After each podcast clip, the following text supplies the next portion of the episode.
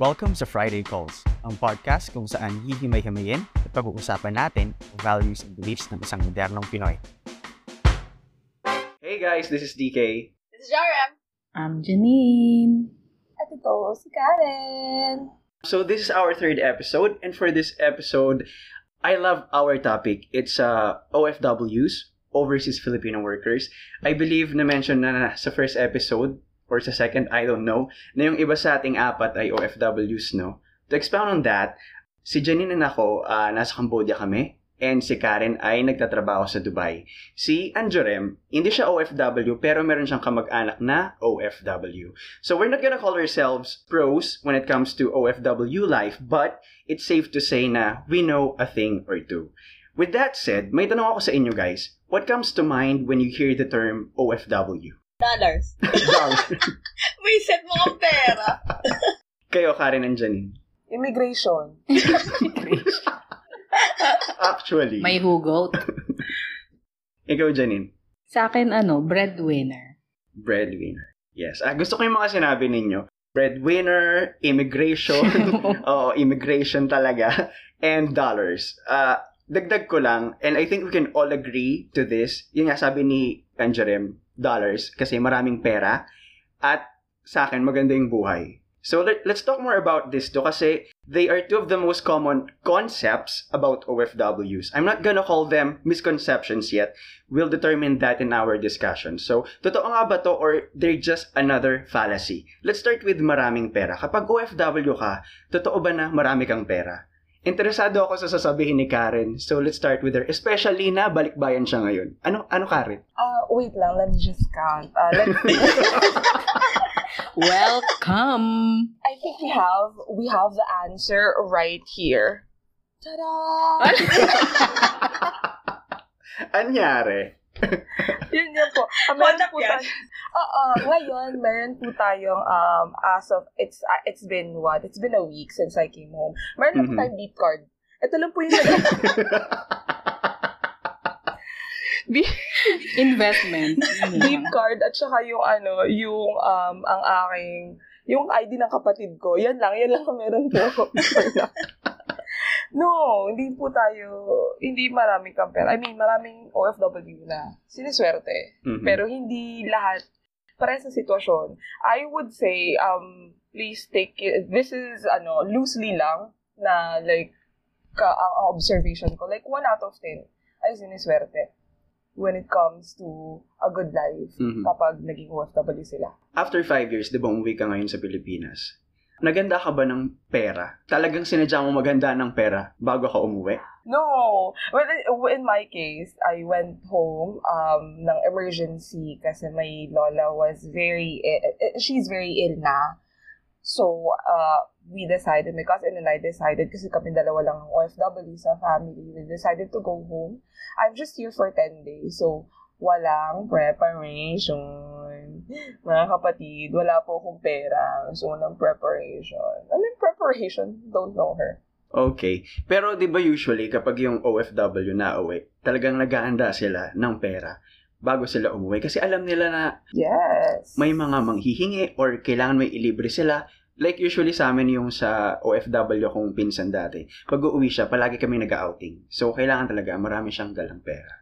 Well, anyway, ah ikaw Janine, kasi OFW yung tatay mo dati, and now, ikaw naman yung OFW. So, sa, sa tingin, masasabi mo ba na mayaman ang OFWs? Parang, parang hindi naman. I mean, hindi, hindi lahat. Kasi sa akin, stereotyping lang yung ganyang perception na porke OFW, feeling, ah, ng, ma- yung parang, porke kasi OFW sa atin, feeling ng madami, malaki agad sahod. Mm-mm. Parang milyonaryo agad. I think most people forget na yung mga OFWs can be the only one person in the family who is an OFW and we forget to take into consideration kung ilan yung mga taong sinusuportahan nila. Eh kung iisa lang sila, 'di ba? Tapos minsan yung extended family members umaasa lang din doon sa OFW na yun. So kahit million pa yung sinasahod ng o- isang OFW sa pamilya, hindi sa sapat friend. Kasi kung iisa lang siya tapos sandamukal yung pinaglalaanan ng sahod niya, di ba? Ano yun? Paano? Daming nahingi ng iPhone. Totoo. Oo. Daming, daming nanghihingi ng Nike, mga nagpapauwi ng mga Adidas shirts, mga ganyan. and Body. Bath and Body, number one. Peanut butter. Mga Jif. mga Jif na peanut butter dyan. Speculous. Oo, yan. Vaseline. Yan, di ba? Ang daming nangihingi. So, an- anong kinayaman? Um, porque OFW. Pwede din naman kasi, di ba, may, may mga cases, tulad na sabi ni Karen, mga, may ibang cases na iba't iba kasi yung pinagdadaanan ng mga tao. Iba't iba yung circumstances. So, pwede din naman na yung mismong pamilya lang ng OFW yung sinusuportahan niya, di ba? Mhm. Tulad sa, ano, sa case namin, kami lang talaga ni mama, kapatid ko, yung sinusuportahan ni Papa nun. Nung nasa ibang bansa pa siya. Pero yung tanong doon, yung taong tumatanggap ng sahod ba, yung nagmamanage nung finances, marunong ba mag-handle ng pera? Kasi kung oo, edi okay. Yes, the answer is yes. Mayaman yung OFWs. 'Di ba? Pero in most in most cases sa, sa Pilipinas, alam naman natin yung mga na tumatanggap ng mga ano nagmamanage ng finances hindi magaling mag-manage sa atin, di ba? Mhm. Sadly, maraming financial illiterate sa atin kasi hindi siya hindi siya widely na pag-uusapan sa atin. So, ayun. So, I guess that's the answer. Most ng OFW sa atin, although malaki yung sinasahod, hindi hindi nila kinayaman. Mhm. Yun lang. Kasi depende pa din sa yung nag, nag, nag-handle nga ng money, di ba? Kasi kahit, kahit gaano pa kalaki yung pera mo, kahit gaano pa kalaki yung sahod mo, kung hindi ka marunong mag-handle ng pera, wala din, di ba? Yes, may mga one day millionaire. Kaya nga maraming, this is a fact. Maraming nananalo sa sa mga loto na nababankrupt, nawawala rin agad. Kasi nagiging one day millionaire. Imagine you're not working every day of your life and then money comes in. Di ba? Parang sobrang dali. It's very easy to spend the money that you don't have. Hindi ikaw yung nagpakahirap dun eh, di ba? So, yung mga tao, most of the people na nag accept ng mga padala, remittance ng OFW, Ah, nakabuka ka lang yan sa bahay. Di ba? Hindi naman lahat, hindi naman lahat. Hindi, lahat, lahat. Lahatin na natin yan. Nangaway na lang. Okay. Ikaw, Anjarem, anong point of view mo dito as someone who is not an OFW, pero may kamag-anak na OFW? Paano ba natin malalaman kung maraming pera yung isang OFW? Yung ano ba, ah, nakabase ba yun sa consistent yung padala, tapos may ba, may bakasyon every Christmas, tapos ano pa, may pabalik-bayan box, ganyan. Tapos may ginagawang bahay dito sa Pinas. Kung ganun, yes, marami kang pera. Pero hindi, hindi lahat. Hindi porket nagagawa nila yun. Marami silang, they're just ordinary human na, na nagre-rely lang sa sahod. Sa sahod lang din.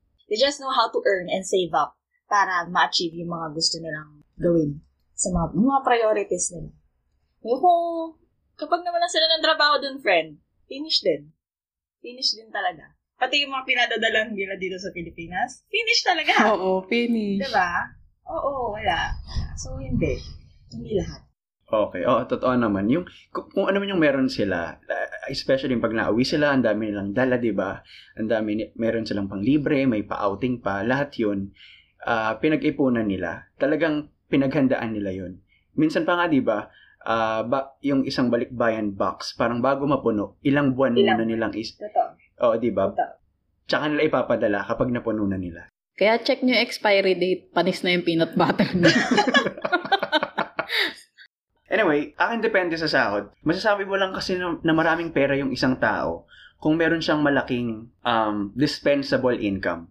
As in, after niyang mapaggastosan yung basic needs niya, makapagtabi for savings, marami pa rin matitira for their wants and vices, di ba?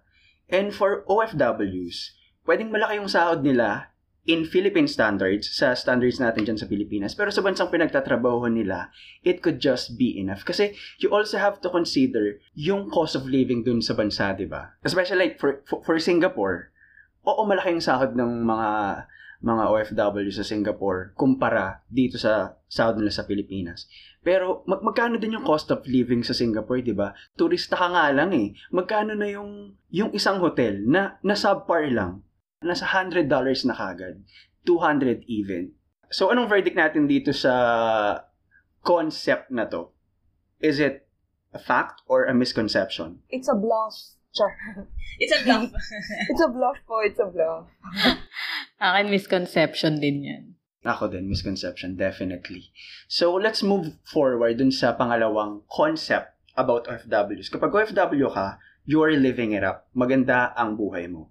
Uh, what do you think, Jerem? Yung kamag-anak mo na OFW, do you think they're living it up? Dapat ba may bahay, kotse, trabaho? Tapos nagagawa nila yung travels nila and stuff. Kasi no, no, hindi lahat. Siguro depende din kasi kung gaano na sila katagal dun sa ibang bansa. Kung 5 years, 5 years, 10 years, hindi pa yun. Wala pa yun na napupundar. So, kung 15, 15 up, siguro meron na. Kasi depende din talaga kung, katulad na discuss kanina, yung pinapadalhan dito, kung patuloy yon since day one na nandun ka, until now na may sinusuportahan ka, mahirap sabihin na they're living it up. Paano ba yung living it, ha? Para ka bang si Kim Kardashian, gagaganon ka ng pera. Eh, not, not, not exactly. Hindi naman yung, yung ganong buhay. That, that is exaggeration. Paano natin malala? Yung, yung ano lang, yung magan, maayos yung buhay. Hindi nila kaila, hindi sila pag kailangan nila ng pera, hindi nila kailangan mangutang, or not necessarily may kotse, hindi naman porket may kotse ka, maganda talaga buhay mo, di ba? So, yung maayos lang yung buhay, ano na lang, medyo financially stable. Ah, okay, okay. Yan nga, depende kung gaano na sila katagal doon. Yung kamag-anak ba na sinasabi mo ngayon is, yung, ewan, pwede ko bang sabihin to, yung lolo mo? Eh, sinabi mo na eh. Tanong ka pa eh. Sinabi mo na din. Ano, Nagtanong ka ibibip pa, ko no? na lang. O, pwede ko ibip. Hindi, meron. Yung, no? Paano ko tar- yung tarina mo? Ganun. yun ba yun? Ang weird naman nun. Hindi, meron akong relative sa US. Tapos meron din sa Canada. Ah, okay. Tapos, yung iba, bago pa lang. Yung iba, matagal na. eh, yung matatagal na, So, maayos naman yung buhay nila. hmm, oo. Maayos yung buhay nila. Kasi, friend, 30 years, 30, nandun na sila. So, talagang, matagal na, matagal na. Tapos, wala na silang sinusuportahan dito. Kasi lahat nandun na. Nakawa na nila yung mga kamag-anak. Yung mga anak-anak na nakuha na nila. So, sa kanila na lahat sa kanila. Sarap. Sarap ng buhay nila doon. Ano din yan, no? Parang common din sa mga OFWs na, especially kapag OFW na nasa Amerika or nas, nandun sa part na yun, sa western country, yung kinukuha nila yung kamag-anak nila, no? Doon na pinapatira. Oo. Minsan hindi OFW pero sa panaginip kuku- may kukuha rin. Anyway, yun. Ikaw, Janine, maganda ba buhay ng pamilya mo? OFW pa tatay mo? And how about you right now, as an OFW? Masasabi mong maganda buhay mo? Ay, sa akin, oo. Maganda. I mean, I got to study sa Mapua. I don't know how good life could have been kung hindi maganda yung buhay namin. Pero, behind all that, in in general, I don't really think so. I Mhm. think it's just a front. Kasi although, yes, hindi kami nagugutom, we always have clean clothes, we have all the basic needs. And nabibigay yung mga resources na kailangan namin sa school, ganyan our mom still had a lot of debts. And that's because hindi siya marunong mag-handle ng finances. Mhm. Imagine getting almost, if not more than 100k per month, tas dalawang anak lang yung inaan niya, sinusuportahan niya. Tas hindi pa din yun sapat. Imagine, that's almost, it's, it could be almost a million per year, pero hindi pa din sapat in a very small household parang y- you, you can still see na babalik pa rin siya sa financial literacy. Kasi yes, our mom gave us our wants and needs at the time. Pero ayun din, at the time, hindi niya inisip yung future. Hindi siya naghanda sa future. Which we definitely feel now. Kasi si Papa umuwi na. He's retired. And dahil yung mama ko, she only lived in the present nung nasa ibang bansa pa si Papa. Ngayon, back to the future na, wala siyang, wala siyang savings. Di ba? Wala siyang, Mm. wala siyang naitabi. And kaming lahat ng mga anak niya, we all feel the burden. So, nag, nag-domino effect na siya. Kasi, I, I don't think na kami lang yung gantong klaseng setup ng pamilya na pag-uwi nung isa. Kaya nga, yung, yung definition ko ng OFW, breadwinner. 'Di ba? Paano kung wala na? I, i, 'di ba? Kung isa lang kasi yung imagine this as a a tricycle. Mhm. Kung isa lang yung gulong na umaandar, aandar ba yung tricycle? If there's only one wheel running, 'di ba? Aandar ba yun? Hindi, 'di ba? It has to be three wheels running. And nung time na yun, bata pa din kasi ako, bata pa kami. Isa lang talaga. And that's the norm sa generation ng Mhm. mga parents natin, 'di ba? Na parang moms would be stay at home. Hindi naman sinishame yung mga stay at home moms ngayon, 'di ba? Pero it would be better sana kung all the wheels are Mm. It Turning. would help. it, yeah, it would help kasi hindi hindi tayo forever young. There will come a day na hindi natin hindi natin kaya magtrabaho habang buhay. And kung hindi tayo handa wh- when that day comes or minsan may accidents, accidents could happen. Illness could come up, 'di ba? Kung hindi tayo prepared for that. Yung ngayon natin, wala, hindi din. Let's be, let's learn how to be proactive than reactive sa mga bagay para maging maganda yung buhay natin. Para naman sa akin, I mean, hindi ko, hindi ko kino-consider yung sarili ko as OFW. Pero I think technically OFW tayo. Kasi hindi naman kasi tayong typical na nagpapadala. Yung ganun, yung, oh ma, eto ha. Yung, yung ganun, yung, yung may balikbayan box. So, I mean, yes, we help sa finances ng ng, ng mga magulang natin. Especially sa akin kasi, di ba, yung parents ko, yung nanay mo naman may may pension siya. So, most of the time, di ba, parang, ito ma, o, pang ano mo, Starbucks mo. Ganun lang talaga yung bigay. Pero, parang hindi ko siya kino-consider. Hindi ko tayo kino-consider as OFW. So, but, but yeah, technically, we are overseas, we are Filipino, and we are working abroad. So, I guess, technically speaking, yes, OFW tayo. Okay, fine. And I would say, maganda yung buhay natin. Only because I put boundaries and I put my foot down. And uh, I know what I want and I know what I don't want to become. And kung hindi yun, kung hindi ako ganito mag-isip, I, I guess hindi magiging maganda yung buhay natin. Kasi most kasi ng tao sa atin, we're raised na yung parang makonsensya. Yung babalik tayo sa topic natin nung ano, yung first ever episode natin, yung utang na loob. Hindi maalis-alis sa atin yan. And wala ko nun. hindi hindi naman sa hindi naman sa wala ka nun, pero alam mo yun. Yes, eh, hindi ako sa ungrateful, pero I just learned how to put myself first. Kasi, again, hindi naman ako forever makakapagtrabaho. Eh, who's gonna take care of us both? Diba? Kung hindi. And I, hindi naman sa bragging, pero magaling din kasi ako mag-handle ng finances. I mean, it's Mm. just math, really. And just really be responsible and talagang firm sa sarili mo, what your wants and needs are. It's just math. It's just numbers. So, kung hindi mo kayang ma-handle yon maybe ask someone or hire a financial person to help you. 'di ba Kasi hindi hindi tayo forever kaya, hindi natin kayang forever magtrabaho. Malay mo, bukas, ma-stroke ako, di ba? Good luck. So, yun na lang. Yun. Okay. The end. Okay. Ah, ikaw Karen, hinuli kita kasi I think among the four of us, ikaw talaga yung may magandang mai-impart sa listeners. So, sa tingin mo, maganda ba yung buhay ng isang OFW? Wala, bakit ako yung hinuli mo? Talaga ba? May, may maganda ba akong maidudulot? I mean, I don't think so. It's been what, 30 years um, of existence dito sa, in, uh, on Earth. Pero like, I don't think may na-import akong maayos. Pero joke lang. Pero ano, like, maganda ba buhay? Hindi. Like, hello.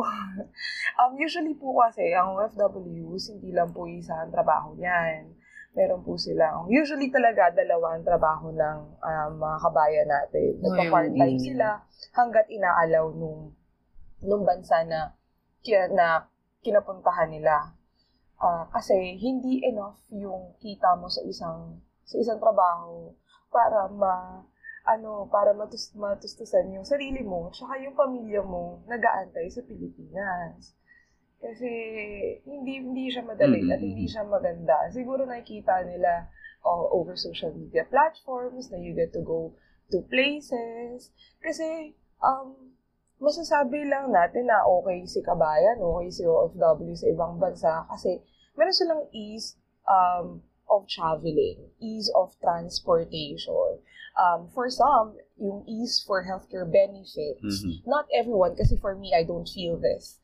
I have the shittiest healthcare benefit. um, well, Middle East doesn't really um, provide good healthcare benefits unless you are Ubo lang. ang, ay, hindi, di ba, uy, di ba nung nagpaano ko, nung nagpa-nebulizer ako, nagbayad pa ako 180. Tapos meron pa ako, ano, may shot pa ako sa may puwet. Anyway, uh, TMI. Pero yun, like, um, for some, yung healthcare benefits, um, yung ganda ng lugar. Pero again, hindi po lahat ay pare-pareho um, dapat i-consider din natin yung uh, taxes, housing, cost of living din nung bansa na kina- kinapuntahan ni OFW. Kaya kinakailangan niya to work um, to work harder, uh, to work more than one job, and to earn more. Kasi iba-iba din yung cost of living ng bawat bansa na kinapupuntahan natin Mhm. sa Middle East, kahit pa paano mataas ang cost of living, ang sahod din okay, pero hindi ka mabubuhay, hindi ka makakabuhay at hindi ka makakapagpatayo ng bahay. Case in point. Case in point po.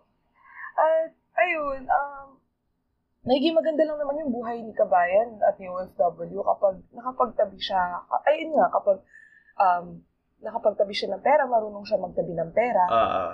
at makakapagtabi ka rin talaga kapag meron kang extra. Kapag yung sahod mo ay maayos. Ano yun? Depende po sa nakaka, kung saan po tayo nakapasok. Um, kung anong opportunity yung, yung dumating sa atin pagkadating natin sa bansa na kinalulugaran natin. Ayun. Oh, tsaka kung ilan din yung pinadadalhan niya. Hmm. Baka 72 yung taong umaano, di ba? Totoo. For me po kasi may family ako, breadwinner ako. Tapos, ano po, nagpapakain din po ako ng Korean men. So, I have five. I have 13. I have nine. So, Illusions. and 23. So, um, all in all, mga at least 50. So, yun.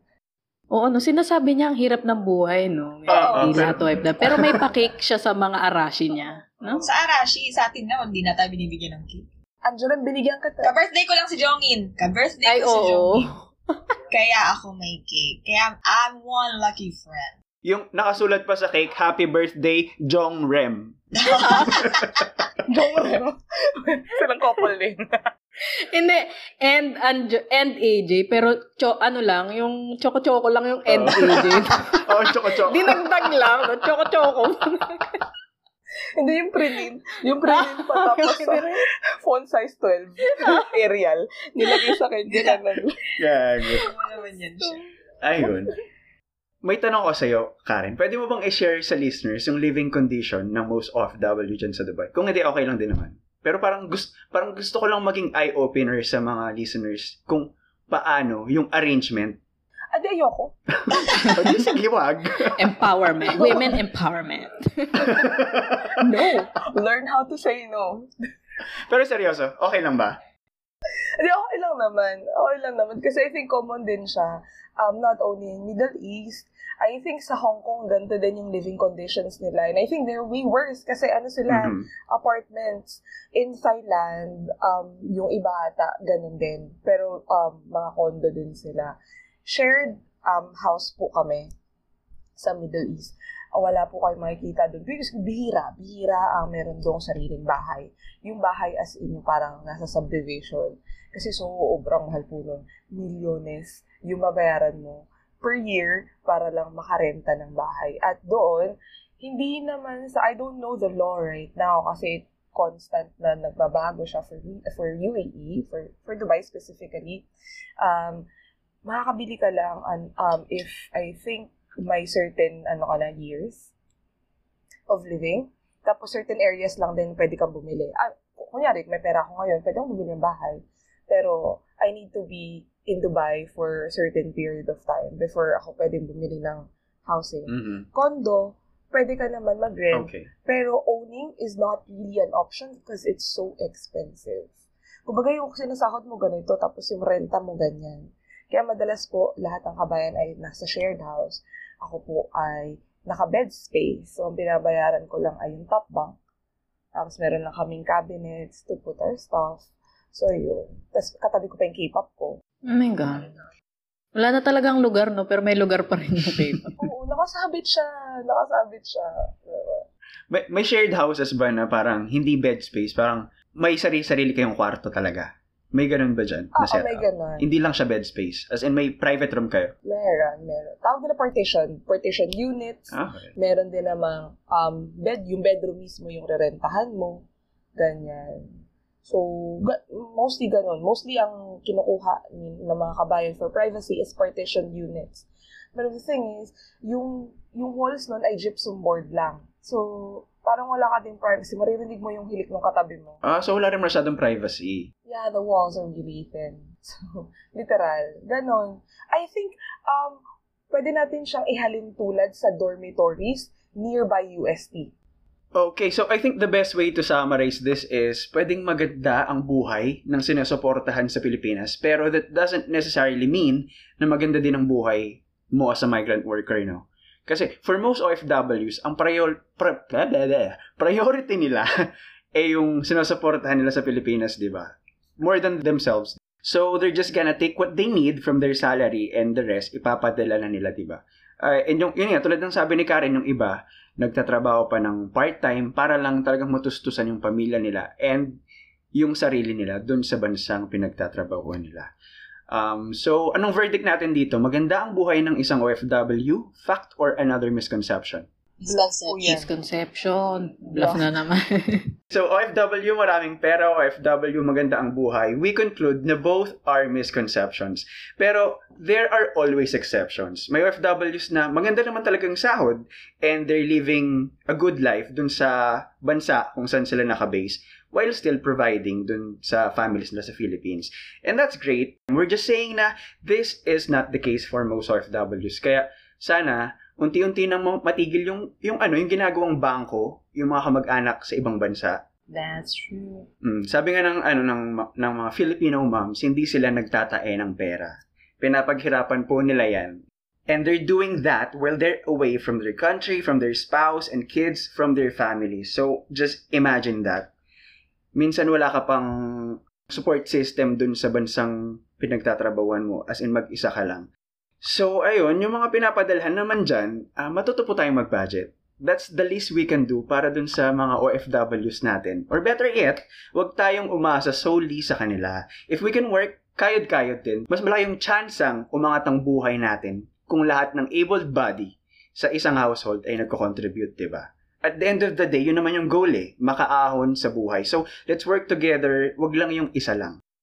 Anyway, kayo guys, uh, anything else na gusto nyo pang i-share sa listeners before we go? Sa akin, ano, gusto ko lang sabihin, kasi may mga kabayan tayo sa ibang bansa na for sure, kung may makikinig man sa ating OFW, kahit, kahit mag-isa ka lang, narin na naan mo tong podcast na to, no, random. Kung feeling mo, parang pagod na pagod ka na, tapos parang walang nararating yung buhay mo, ah hindi porke OFW ka, dapat mayaman ka na agad. Mm. Depende pa din yun kung paano natin hinahandle, tsaka manage yung finances natin. Tsaka, take into consideration din, ilan din kasi yung sinusupport mo, di ba? Basta sa akin, kung marunong ka mag-handle, consistent ka doon, you're in a good place. Yun lang. Kung feeling mo somehow you're you're a failure kasi parang ano ba to, ilang taon na ako nasa ibang bansa, nakakapagod, namimiss mo yung bansa na homesick ka na, tapos yung mga anak mo, yung asawa mo, hindi mo na nakikita, yung mga bata lumalaki na. Parang look within your circle, yung, yung pinapadalhan mo. Baka sobra-sobra, hindi talaga siya makatao. Dami mo palang sinusuportahan. And that might be the reason why. Kasi minsan, uh, ginagawa na natin lahat eh, pero hindi pa rin sapat, diba? That might be the reason why. So, try mo na learn how to put your foot down and be firm. Mag-set ka ng boundaries na yung, yung sinasahod mo, iilaan mo sa pamilya mo lang. Yung ganun. Yung para, or Kung posible, sa pamilya mo lang, hindi kasama yung mga, may mga featuring pang iba. Ganun. Try mong wag eh, ano yung iba. Kasi, kung, di ba, kung totoong pamilya mo sila, maiintindihan nila na, na ito lang yung kaya mo. Tsaka sa mga tao naman na nagre-receive ng pera, bukod sa matuto kayo mag-budget, ma-appreciate ninyo. Kasi tulad ng sabi ni Karen kanina, di ba? Sampu-sampu ng trabaho, kung may sampung kamayan, Diyos ko, kung ano-ano nang pinaggagawa ng mga OFW ng sabay-sabay. So, ilan na monitor niyan kung nagtatrabaho ng ano yan, part-time online, di ba?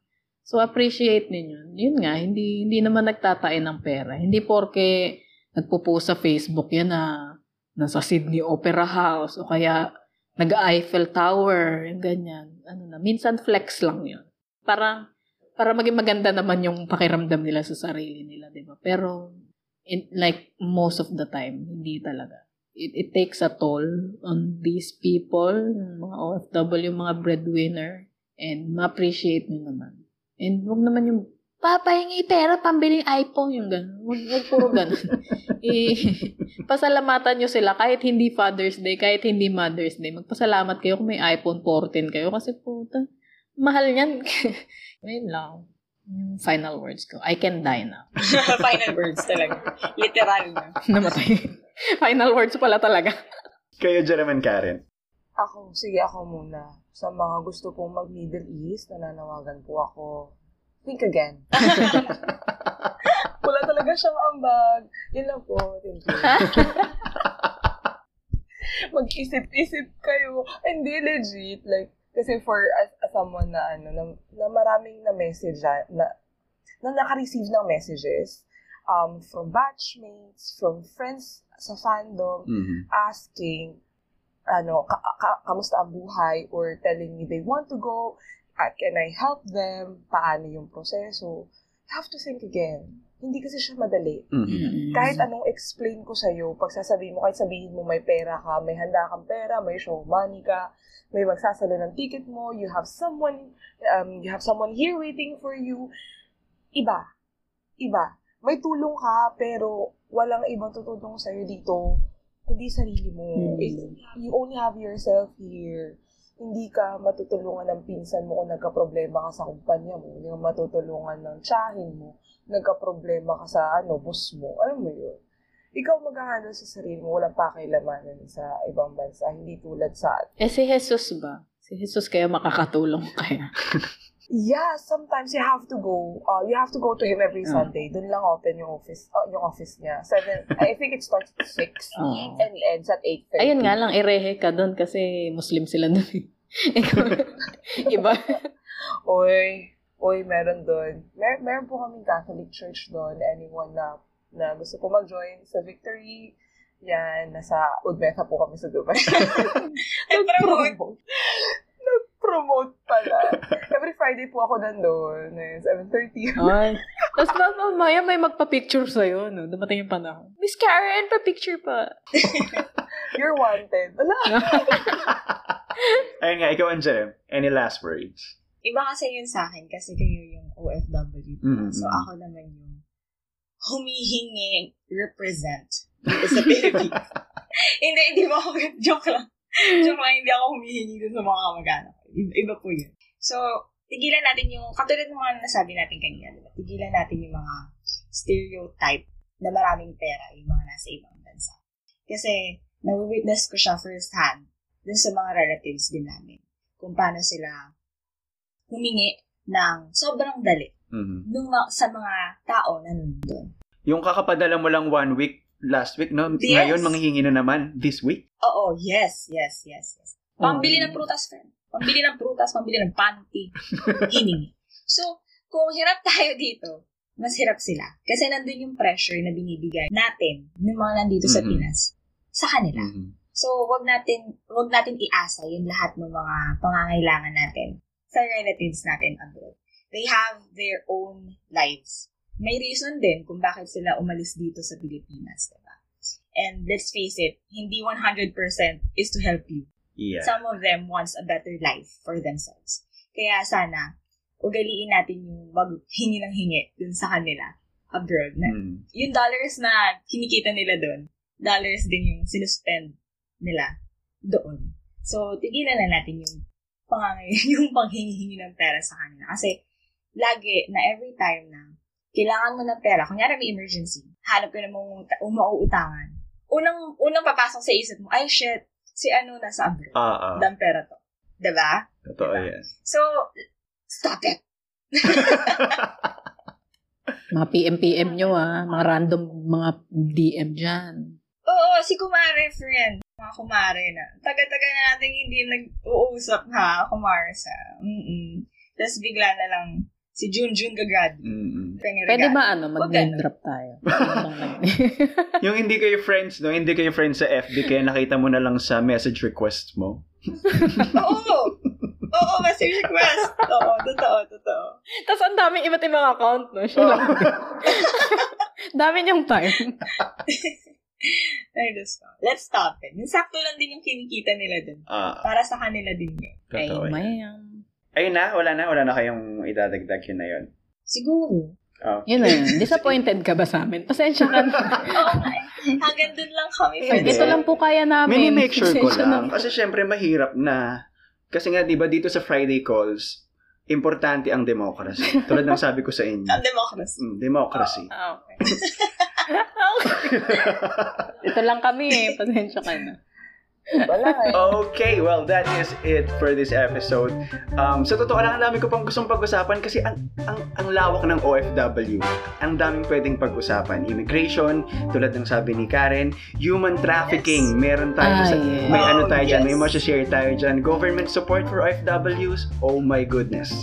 Pero uh, let's just save those for future episodes kasi those topics require long discussions by themselves. So, sa susunod na lang. Uh, so yeah, if you like this episode, why not follow us on Spotify and click on that bell icon sa tabi ng follow button.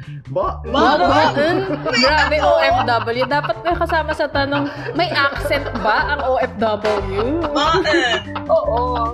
Fact or bluff. Kailangan we have to address that on one episode itself. Kapag, Oo. kapag naging OFW ka ba, magkakaroon ka ng slang and accent. Anyway, yun. Just i-click nyo na yung follow button para always updated ka sa mga bagong episodes ng Friday Calls.